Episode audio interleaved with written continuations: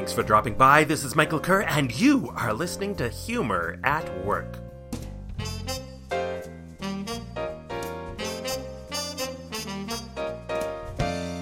So it's another pumpkin infused edition of random ideas and musings, all related to what we talk about here at Humor at Work the world of inspiring workplace cultures, strong teams, outrageous results, all that good stuff. So let's roll. Look for ways to pull a humor U turn, as I like to call it, by flipping a negative into a positive, like the pizza shop did with a bad review. They put a sandwich board out front reading, Come try our pizza that one guy on TripAdvisor said was the worst pizza he had in his life. So, you know, a little bit of self deprecating humor there, but I, I bet you anything that works. According to the book The Happiness Equation, 90%, 90% of our happiness isn't based on what's happening in the world, it's based on how we see the world around us. Specific actions we take to improve our happiness have four times the effect on our happiness than anything happening in our life. Calgary based WestJet Airlines, one of my favorite companies, has a dedicated staff to help facilitate around 220 celebrations each year, all part of their effort to ensure team members feel valued. A study conducted at a Florida, Florida, a Florida Ford, you try saying that fast, a Florida Ford dealership found that how salespeople talk to customers made very little difference in the sales outcome.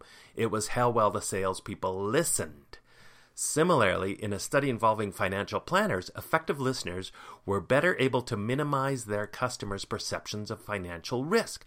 The better listeners were also rated higher on trust, quality, and satisfaction, and were more likely to get referrals from their customers, all leading to higher sales. And by the way, everybody is in sales. Employees who intentionally blocked off just one hour of focus time a day with no distractions, including absolutely no email or internet access, reported feeling significantly happier, more productive, and less stressed out than their counterparts. And finally, as his way of showing that he was eating humble pie, a sales manager I met recently told me how he would hand deliver a pie to customers' front door when his company had made a mistake. Awesome idea. And now my fun at work tip. I've spoken before about this concept of the wheel of change as a way of just framing a great conversation about changes you want to make in your workplace culture. Well, I've done this same wheel of change concept where we've talked about just the aspect of fun at work. So here's my fun at work tip. Have the same conversation with your team. The wheel of change conversation, only just focus it in on fun. So the four questions become this. Number one, what, and you can do this at an individual or team level. So, number one, what do I or we need to create at work to make the workplace more fun. So something you need, need to add. Number two, what do I or we need to eliminate at work that is getting in the way of having fun?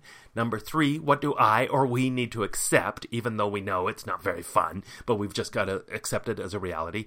And number four, the final question, what do I or we need to make sure we preserve or keep doing when it comes to having fun at work? It's a great way to generate some really good discussion. And the quote of the week from everybody's favorite actor, Tom Hanks If you're funny, if there's something that makes you laugh, then every day is going to be okay. And finally, in our It's a Wacky World section, two prison escapees were caught last week in an Edmonton, Alberta escape room interactive game. Yep, they escaped, these convicts. They escaped to an escape room from which they couldn't escape. A little bit of irony there to end things this week. Well, until next time, this has been Michael Kerr reminding you to put more humor to work for less stress and more success.